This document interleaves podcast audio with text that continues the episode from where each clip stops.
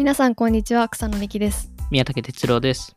オフトピックはアメリカを中心に最新テックニュースやスタートアップビジネス情報をゆるく深掘りしながらご紹介する番組です今回のトピックはスタバ創業物語について話していきたいと思いますはいということで今回はスターバックスのはい。創業から、まあ、とテクノロジーをどう駆使して今のスタバがあるかっていう話をしていきたいとしてもらいたいなと思うんですけど その前はい、はいその前にえっとオフトピックの方としてのご報告でもうすでにご存知の方もいるかもしれないんですけど昨日から昨日の6月の16日から、えっと、オフトピックで新しい番組が Spotify オリジナルで始まりました。イェイ。イエーイ。いや、あの、なかなか、ね、はい。その、Spotify オリジナルっていうところで、結構、あの、もう草野さんもちょっと驚いてたっていうのはあるんですけど、あの、はいあのーすごい、うん。そうですね。一応あのー番組タイトルは「バイツ」っていううん。あのーまあオフトピックはそのアメリカのスタートアップやビジネス情報を深掘りするって1時間とかちょっと長めにもうそのトピックだけをお伝えするっていう番組なんですけどその新しく始まったバイツはほんと5分から7分ぐらいでその最新のテックニュースがわかるミニ番組みたいな。そうですね。まあ、あのはい。結構そのやっぱりニュースを中心にっていうところで、あの、オフトピックのそのメインポッドキャストの方ですと、やっぱりその、あの、とか草野さんが気になったトピック、それが今ニュースになっても、今ニュースになってなくても深掘りするっていう判断をしてるんで、そことは違って、やっぱりその、今のアメリカの状況を知りたい方も、やっぱりいっぱいいらっしゃって、うん。で、その人たちに対して我々が何を提供できるかと思ったときに、あの、まあ、ポッドキャスト上、音声上で、あの、軽くそのニュースを、えーまあ、2、3個、あの、解説をするっていうのが一番いいのかなと思いましたね。はい。なので、ほぼほぼ、ほぼほぼデイリーってことで週3回 あの配信してるので、ぜひ聞いていただきたいなと思います。本当に。はい。アメリそうですね。アメリカの本当に今話題になってる、えーものを基本的に取り上げるので、あのそれを聞くと、大体アメリカの、まあ、シリコンバレーでしたり、テック業界で、えー何についてゴシップされてる、何について話されてるっていうのを、えー提供できればなと思います。なんか、言っておきたいことありますか？え？さ さっきのが違うんですか？それ以外でなんか、それ以外で、はい。まあ、あの、やっぱりこれをやるにあたって、あの、我々もいろいろいろ、この Spotify と一緒にやるっていうのは、あの、初の挑戦でもありますし、あの、逆にすごい楽しみにしてるものなので、あの、Spotify さんと一緒に、まあ、独自コンテンツを作るっていうのは、うんあの、本当に、なんですかね、まあ、同じこと繰り返してるだけですけど、た楽しみにしてます。わかりました。じゃあ、次行きましょうか。はい。はい。なので、あの、明日も更新してるので、それもぜひはい、ぜひ聞いてください。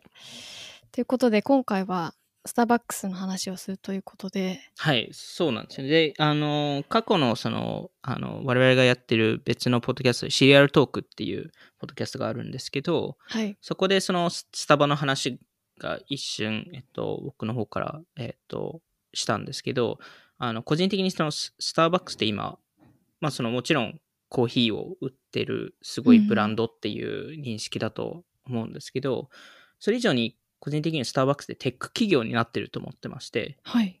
で、今回はそこのテック企業までの道のりの話をしたいなと思ってまして、で、まあ、その中で創業物語から、まあ、どういうふうにスターバックスが変わってきたのかっていう話を、えーしようかなと思ってます。テック企業に？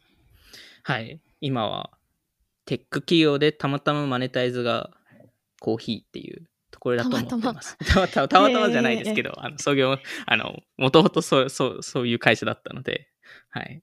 でもテック要素が結構かなりもうテック企業です。裏はもうテック企業ですね。へまあ、それこそかえ前にあの支援の話をしたじゃないですか。はい。それと似たような感じだと思います。シーンをそのアパレル企業だだけではなくて、あそこはもう AI とか、えーそのテック企業になっていると思うので、それと同じ形でスターバックスもテック企業だと思ってます。アメリカの会社ですよね。あ、そうです。アメリカの会社なんですよね。いや、あの、やっぱり結構僕もスターバックスの歴史を辿ったことがなくてですね、今回のあの、ポッドキャストのリサーチをするときにいろいろ見たら、あ、なんかこういう過去だったんだと思うんですけど、まあ、そもそも創業者が3人いまして、で、えっと、彼らが、あの、新しいビジネスを作る上で名前を探してたときに、元々スターボっていう名前にしたんですよ。スターボ？スターボってどういう意味なんですか？えっと、元々、あの、アメリカの地図を見てて、で、。そこで街の名前を見てたんですよ。はい。で、その中で、彼らの、その、えーん彼らの考えの中では、S、ST で始まる名前が強いんじゃないかと思って。で、そ、それに当てはまる街の名前を探してたんですよ。で、その中でスターボっていうのが出てきたんですよ。で、ただ、スターボ、ちょっと違うなって思ったらしくて、その中で、それをスターバックスに変えたんですけど、スターバックスって、その、実はその、えー本に出てくる、えーあの、ある、えっと、本ある本に出てくる人物なんですよ。うーん。名前なんですね。はい。で、それってあの、アメリカでいうモービーデックって言うんですけど、えーはい日本語だとハ白芸っていうのかな？ほう。あの、白い、あの、クジラ？はいはいはい。はい。有名なそうです、そうですに。アメリカ文学の。そうです、そうです。はい。そうなんですよ。で、そこに出るキャラクターなんですよ。キャラクターの名前なんですよ。へえ。で、そこから、まあ、このスターバックスっていう名前にしたんですけど、もともとその、スターバックスの創業者って、あの、先生が始めた会社なんですよ。歴史を教える先生と英語を教える先生とか、あの、あんまりコーヒーにつながりはなかったんですけど、でも、はい。彼らが、まあ、とりあえずコーヒーを作りたいと。はい。えーっていうところで、えっと、1971年ですかね、に、えー初めて店舗をシアトルで、えー出したっていう。有名な。あ。そうですね、はい。多分今も、今も確かありますよね。ありますね。そうですよね。で、えっと、まあ、しかも最初はコーヒーカンパニーっていうより、コーヒービーン、コーヒー豆をああ。売る会社としてスタートして、で、後々、まあ、あの、コーヒーを出すんですけど、で、たまたま、まあ、その、スターバックスが設立された同じ年に、ある、まあ、ハハワード・シャルツっていう方が、あの、高校を卒業ししたんですけど、はい。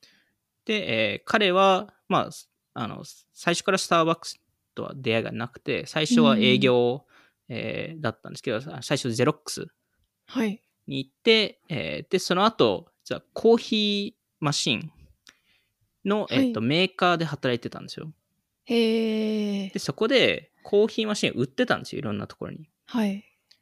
で、そのハマハマープラストっていう、えーコーヒーマシンのメーカーなんですけど、うん。彼らがそのハワード・シャルツに、これ1981年なんですけど、シアトルに行ってこいと。はいで、。そこでコーヒーフィルターを売りに行ってこいと。うん。っていうところで、たまたまハワード・シャルツが行ったところがスターバックスだったんですよ。ああ、営業先として？営業先として。へえ。で、そこで、そのスターバックスの社内を見て、あ、結構ものづくりをちゃんとやってる人たちだとおお。いうところを感じて、えーそこで働きたいと。おお。で、えーそこから1年以内にハマープラストを辞めて、転スターバックス職したんですかに、はい、転職して、そこであのリテールオペレーションとマーケティングのディレクターになるんですけど、いいチームにジョインしましたね。そうですね。そうですね。すごい。そうなんですよ。で、その、あの、まあ、タイミングが徐々にスターバックスも伸びてたんですけど、はいまあ、たまたまハワード・シャルツが、その時にイタリアに旅行に行くんですけど、はい。まあ、よくそのコーヒーブランドとかでここの話でよく出てくるんですけど、大体ヨーロッパ、まあ、特にイタリアとか、えーはいフランスとかに行って、そこのコーヒーカルチャーにすごい、えーえーなんだろう、その、好きになるっていううん。ところでハワード・シャの場合はエスプレッソのクオリティはい。と、あと、ミラノのコーヒーバーっていうものがあるんですけど、はい。そこがすごいいいなと思って、それがアメリカでない、なかったので、うん。このようにコーヒーってみみんながエンジョイするべきなんじゃないかと。これがスター。ーバックスの未来だと。はい。と思って、まあ、いわゆるなんかラウンジしながら。飲むっていうのをやりたかったんですけど、それを、まあ、シアトルに戻って、その話を創業メンバーにしたときに、えーまあ、いわゆる創業メンバーは、いや、違いますと。おーイタリアンスタイル。のカフェはやりたくないですと。へえ。となったんですよね。なんどうで、いう、あ本当にシアトルのコーヒー屋さんみたいな。そうですね、本当にあのコーヒー屋さんっていう感じで売りたかったんですよね、スターバックスを、うん創業メンバーは。。なんで、実は、一回ハワード・シャルツって別々の、別の道に行くんですよ。一回ジョインしましたけスど、はい。は離れてというか、そうなんですよへえ。で、どういう道に行ったかというと、1985年に、えー実はスターバックスの創業メンバーから、えー投資を受けて、ほう。で、えーえーまあ、それ以外の他のシアトルの投資家とか、えーなんか240人ぐらいあのピッチしたらしいんですけど。でそこから資金調達して、で、ハワード・シャルツの自分のコーヒーハウスを作ったんですよ。もういい、私が作るって言って。はい。へえ。でそれはすごいイタリア風の、それこそジェラートも売ってましたし、超イタリアンですね。で、えっと、あの、その、えっと、コーヒーハウスの中ではオ、オペラの音楽が流れたりとか、いわゆるその、その中に、えーそこにいてくださいと。うーん。まあ、後々それってすごいスターバックスの影影響されるんですけど、はい。あの、そういう環境を作ってたんですよね。うーん。で、えーまあ、それも割と伸び始めて、シアトルで2店舗目を作って、で、その後バンクーバーにも作ったんですけど、で、その後最初に5つぐらいそのカフェがあったんですけど、はい。あの、で、そのタイミングで、ある面白いチャンスが、えーはい。ハワード・シャルツに訪れて、うーんそれが何かというと、スターバックスが売却を、売却に動いてたんですよ。ええてか、なんかそのスターバックスから出資を受けてるって時点で結構仲いいっちゃ仲いいんですそうですね。。なんで、あの別になんか、仲悪くて別れたわけではないので。スターバックスはその道選ばないけどやってみたらいいんじそうです、そうです。ゃないみたいな。はい。へえ。で、売却に動いてるっていう。そうなんですよね。で、売却に動いてて、で、えっと、スターバックスの創業者が、実は1984年に、ピーツコーヒーって、草野さんわかります？知らないです。ピーツコーヒーって結構有名なコーヒー屋さんで、サンフランシスコだともう超有名なコーヒー屋さんなんですけど、あー、なん多かロゴ分見たことありますよね。今見たら見たことあるような気がはいします。はいはい。それこそ多分、D、あの、電飾のデジタルガレージの近くにも何軒かあった気がするんですけど、あの、実は、スターバックスの創業者が、ピーツコーヒーを買収したんですよ。へえ。こ個人の資金で。へえ。で、それを運営ししたくて、サンフランシスコに移転しようとしてたんですよ。えっと、スターバックスの人たちは売却しようとしてるけど、ピーツコーヒーも買収したってことですか？そうなんです。スターバックスの創業者は、スターバックスを運営しながら、ピーツコーヒーを買収して、で、でどちらかというと、ピーツコーヒーの方が運営したしたくなって、あ、もうスタバ、ちょっとスタバいいいいやってなって、売りたいと。あんなに えー、なんかもう、まあ、ピーツコーヒーのがノリに乗ってたんですね。まあ、当時は乗り多分乗ってたらしいですよね。へえで、そのタイミングで、まあ、あの、ハワード・シャルツとも仲良かったので、そのスタバの創業メンバーが。はいなんで、先に購入権を与えますと。他の人にあの連絡する前に。はい。えーで、ただ、えっと、期限はつけますと。あの、うんで、えっと、いわゆる60日間で3.8 million、まあ4億円ぐらいですよね。はい。を資金調達できれば、あの、スタバを売りますと。うん。で、ただそこにはす問題があって、ハワード・シャルツってお金がなくて、うん。なぜかというと自分の事業、自分のコーヒーハウスにずっと投資してたので、ないですよね、そんな。そうなんですよ。なんで、それを資金調達するって結構難しいっていうことになってたんですけど、まあ、その中でいろいろし、まあ、もちろん彼もスターバックスにを買いたかったので、いろいろ動動き始めたんですけど、はい。そこから30日後、確か、えっと、えーその時点でハワード・シャルツは1億ぐらい集められたんですよ。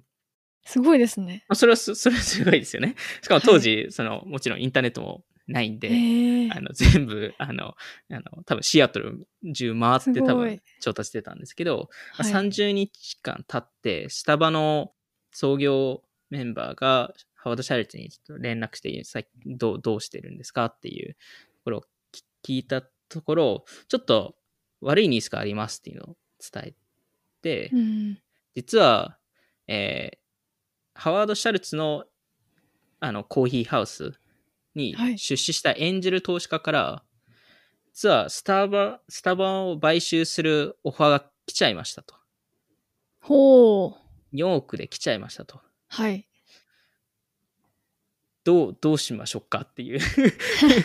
ど、どどうしましょうかって。うんたこのままだと取っちゃいますけどっていう話を ええして、集めたのにハワード・シャルツが、まあもちろん結構落ち込んで、どうしようかなと思った時に、ある、えー弁護士の友達に相談したんですよね。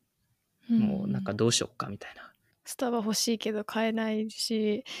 そうなんですよ。で、その弁護士が、かもうこれ多分あんまり時間ないので、あの、分かったと。ちょっと明日、あの、うちの会社に来てくださいと。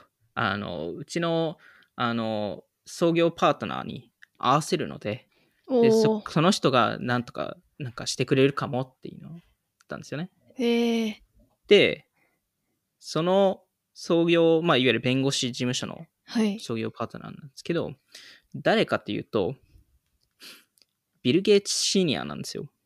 ええビル・ゲイツのお父さんなんですよ。ええ 大物来ましたね。そうなんですよ。ビル・ゲイツシニアって、実はシアトルの結構著名な弁護士事務所の創業メンバーなんですよ。へえ。お金持ってそうな。感じがしますね。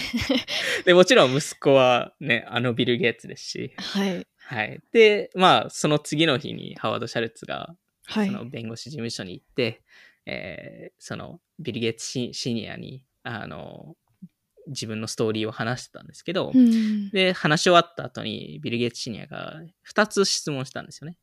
はい。まず全て本当のことを言って言ってるのかと。でもちろん、うんはいですよね。で、それ以外なんか、あの、取りこぼしてる話って何かありますか？って聞いて、いいえと。分かった。2時間、2時間後に戻ってこいと。おお。って言って、ハワード・シャルツは近くのコーヒー屋さんで、えーちょっと、えー時間を待ってて、で、2時間後に戻ったんですけど、で、そこで、あの、ビル・ゲイツ・シニアが言ったのは、分かったと。あの、オファーを出してる人に会いに行こうと。おお。で、その人に会いに行ったんですよ。はい。ビル・ゲイツ・シニアと、はい。あの、ハワード・シャルツが。でアアポ取ったのかも分かんないですけど、はい。で、そこで、あの、ビル・ゲイツ・シニアが、まあ、いわゆる怒ったんですよね。あの、その、オファーを出す人に。ええなんでですか？あの、あの、いわゆる言った言葉が恥を知るべきだ。えーあの、オファーを取り下げて、この、この子が、えー夢を叶えるタイミングなんだと。この子が。わかるかって言って、で、で、一応、それで承諾もらったんですよ。おお。すごい。でもまあ、その人が言うから、ちょっと、なまあそうですねそうなりますね。そうなんです。で、一応そのミーティング終わった後に、ハワード・シャルツも何が起きたんだってあんまり理解できてなくて、なんかどう、なんか、これからどうどうなるんですかって聞いたら、ビリ・ゲイツ・シニアが、あの、ハワード・シャルツが、あなたがこの会社を買うんだと。で、うん。僕とこの息子、まあ、ビル・ゲイツですよね、がはい手伝いますと。ええ神。っていうところで、ハワード・シャルツがスターバックスの CEO に、CEO っていうか、まあ、あの、買収して CEO になるんですよね。へえ。すごい、なんか、助けがあったんですね。そうなんですよな人の。そうなんですよ。実はビル・ゲイツが絡むっていうスタバの話に、なかなか僕も知らなかった読んで。びっくりしましたけど。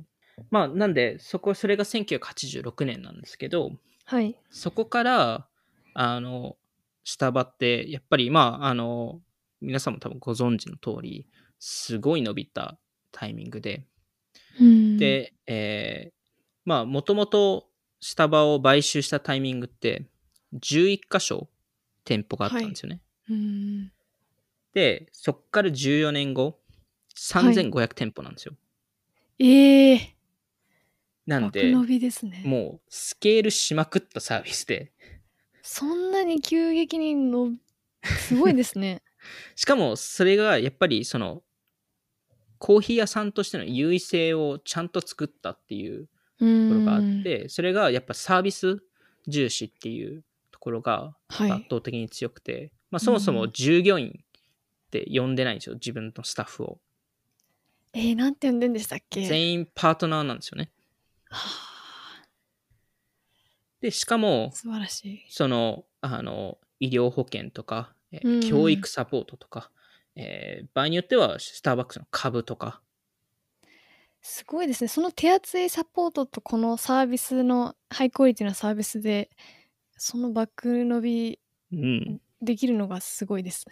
いや、やっぱり、そこの、なんかスターバックスの体験を、やっぱりハワード・シャレットはすごい気にしてたんですけど、やっぱりそこがユーザーの満足度を上げて、で、そうすると口コミが増えて、まあはい人が、あの、戻ってきて、で、あの、従業員にもインセンティブを与えてるので、の残りますし、まあ、いわゆる、るその、今だと割とそれが普通になってますけど、当時は全然普通ではなかったので、うん、それが本当に良くななりましたし、まあ、あの、ちゃんとその、各店舗のその、ローカルの人たちの名前を覚えるようにするとか、うん、あの、好きなオーダーを覚えるようにするとか、そういうのも結構、あの、その小さいディテールのところも、あの、気にしてたっていうところですね。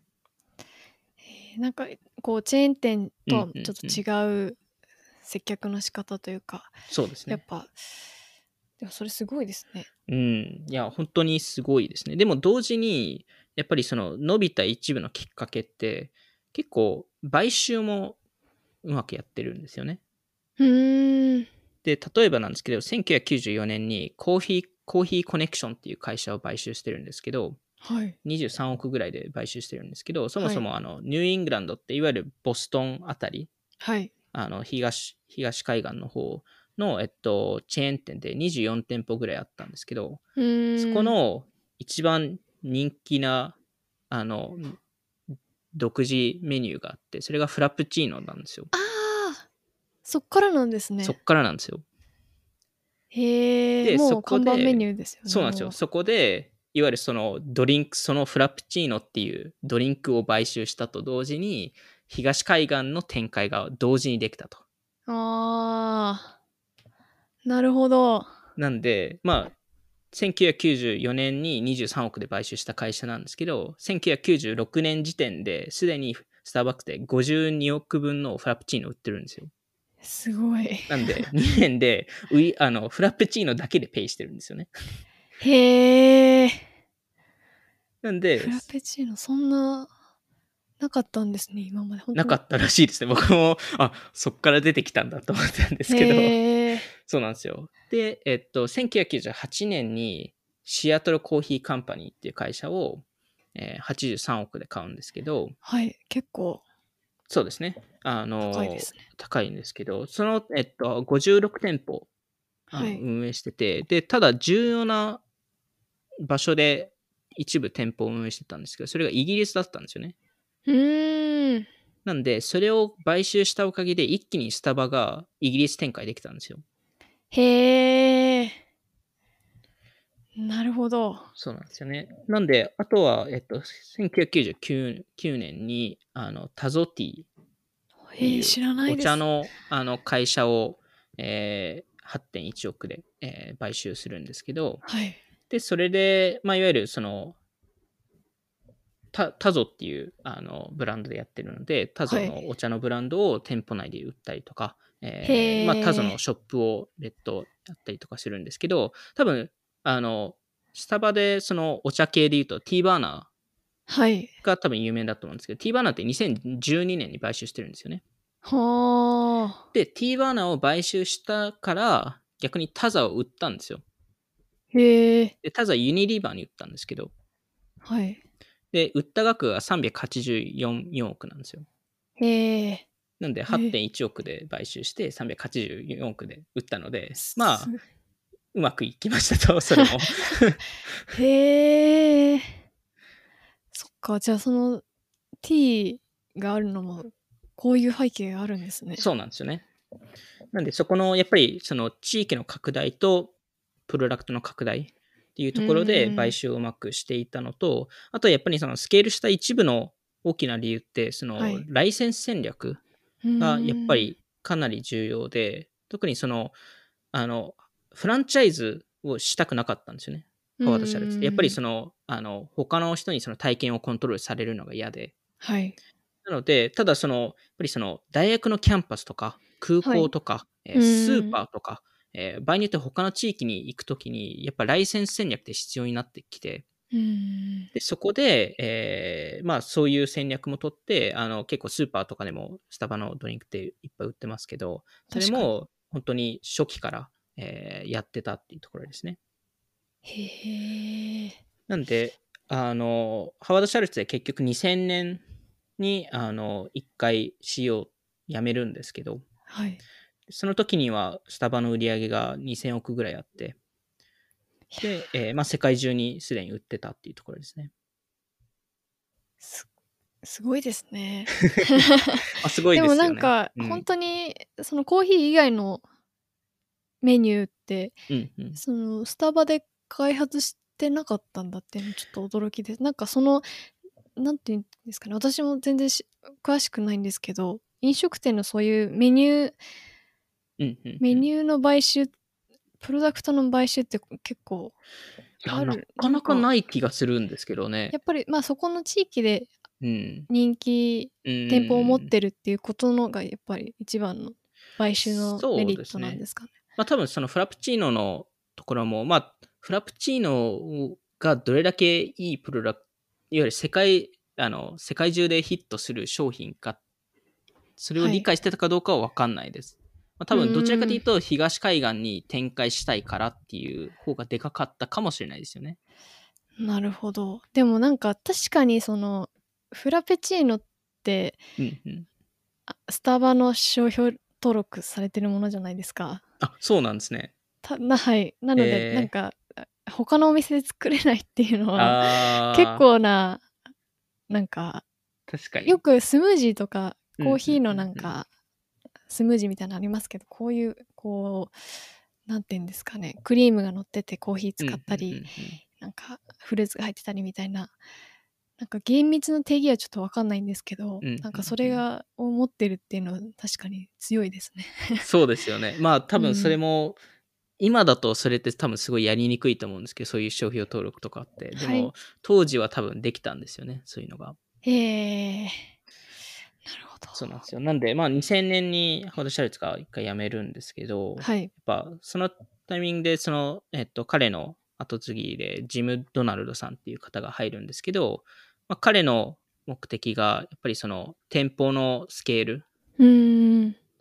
で、それ自体は、店舗のスケール自体はできたんですよ。はい。ただ、一方的にその、あの、いろいろその裏方のコスト管理とか、えーうんそこのオペレーション周りがかなり、えっと、大変になったっていうところと、はい。あとは、あの、まあ、ちょうどその、まあ、2000年で、えっと、ハワード・シャルツで2008年、2009年に戻ってくるんですけど、うん。そのタイミングでリーマンショックがあ起きたタイミングで、で、えっと、ちょうど、あの、ダンキンドーナツと、はいマクドナルドが、えーもっと安いコーヒー商品を出してたんですよね。なるほど。はい。で、やっぱりそのリーマンショックでお金を出せないっていう人も増えた中で、はい。もっと安い商品がある。なおかつ、えー昔そのペプシとコーラのあのテイストテストがあったじゃないですか。味のテスト。ああ。それでコマーシャルの。はい。はいそれと似たようなものが、実はマックでやったんですか？マックでやって、うわ。マックが勝ったんですよ。へえ。それもすごいですね。そうなんですよ。で、プラス、いろんなやっぱりコーヒー業界でもいろんなあのテクノロジーの進化があるんで、はいそのコーヒーマシンもより簡単に作れるようになったんですよね。そうするとスタ、スタバの体験がそこまで面白くなくなってしまったんですよ。やっぱりそのバリリスタがコーヒーを作るっていう体験もスタバの体験の一つなので、確かに。それがコーヒーマシンに入れるだけみたいなことになってしまうと、それなりにそれでおそれでも美味しいみたいな。うんうん、あんま変わなんか確かに。他のところとも変わらないっていうところだったので、うんまあそこであのやっぱりハワード・シャルツも、まあ、このままじゃ危ないとはい。戻ってこないといけないかと思った時にただただただ戻ってなんかあのコストカットとかなんかそういうのをやっても意味ないとはい。でそこで何をししたら復帰できるのかと思ったときに、えーまずはそのベ根本的な、まあ、ベーシックなところに戻るところ、えー中国とインドの展開、ププラステクノロジーを活用することっていう判断に至ったんですよね。で、この一番最後の特にテクノロジーっていうところが非常に重要なところで、はい。で、これによって新しいスタバの、えーまあ、今あるものがそのタイミング、2008年、9年で、えーの判断によって今があるっていうところなんですけど、へえ。それが今の例えばスターバックスリワードもそうですし、はい。あの、ビビーヤっていうインスタントコーヒーとかも。このタイミングで生まれるんですよ。アイデアって。で、それがスタートしたのが、マイスターバックスアイディアっていう MSI って言われるんですけど、はい。あの、あるサイトがあるんですよね。はいで。そこで、あの、いわゆるお客さんから、なんか、スターバスタバはこういうことやったらいいんじゃないかっていう提案箱。をサイトで用意したんですよ。へえ。で、これってすごい、あの、実はスタバにとってすごい重要なことになったんですけど、でもこのは MSI を作るために、実はテックにピボットしないといけないと。そもそもスタバって、まあオンラインで何もやってなかった会社なので、うーん。なので、これをどうやって、えーどうやってスタバをテック企業に切り替えるかと思ったときに、うんまあ、あの、シャルツは、あの、当時は、えっと、まあ、多分旅行、旅行中だったと思うんですけど、えーハワイにいて、はい。で、あの、シャルツのあの友達の、えーマイケル・デルさん、あの、デルはいコンピューターの社長なんですけど、はい。あの、と、えっと、えー話してて、で、まあ、なぜマイケル・デルと話してたかというと、デルさんもちょうどその3年前に社長として戻ったんですよ、会社に。うーん。で、そこで相談してたら、マイケル・デルから、いいアイデアがあると。えーマークと話せばいいと。マーク。で、それはマーク・ベニオフですね。セールスフォース。セールスフォースの社長ですね。なんかすごい人しか出てこない。まあでもトまあまあ、の、トップのやりトとりップの人たちなんで、はい。すごいな。はい。で、実は、マイケル・デルさんがデルに復帰した時に、はい。マーク・ベニオフって重要人物だったんですよ。うーん。で、どういうふうにそのマーク・ベニオフが影響したかというと、はい。デルも実は、マイケル・デルさんが戻った時に、あの、新しいスサイトを作って、そこはいで顧客のフィードバックと提案を受け入れるサイトを作ったんですよ。へえ。で、実はそれが、あの、マイケル・デルによると、それがすごいインパクトがあったらしくて、それによってうんより顧客とも近あの近しい関係性になって、あの、より、あの、早く、えー動ける、あの、組織になったと。うんなん、で、マーク・ベニフと話してくださいと。はい。って言って、ちょうどあのクリスマスイブだったんですけど、あの、に、えっと、の、えークリスマスイブの朝に、ハワード・シャルツがマーク・ベニオフと朝ごはんをして、はい。そこで、えーハワード・シャルツがサイトを作ってほしいと。マイケル・デルと同じようなサイトを作ってほしいとはい。言って、で、そこからマーク・ベニオフが分かったと言って、アドバイイザーとして入って、そこで出てきたのがマイスターバックスアイディアなんですよね。ふーん。で、一応、今回、今回の話はこのマイスターバックスアイディアの話をして一回終わりにするんですけど、はい。このマイスターバックスアイディアってすごい重要で、なんかすすごく、なんていうか、今の時代で聞くとそんなにハイテクなものではなさそうだなって感じはしたんですけど、全くハイテクではないです。で、その話してた年代ってどれぐらいですか？これは2008年9年ですね。はあ。本当に iPhone が出た。ぐらい。出たぐらいですよね。なんでまだあのブラウザーベースのものが多かったですし、なんか本当に複雑なことをインターネットでやるっていうのがそこまでできなかった時代ではあったので。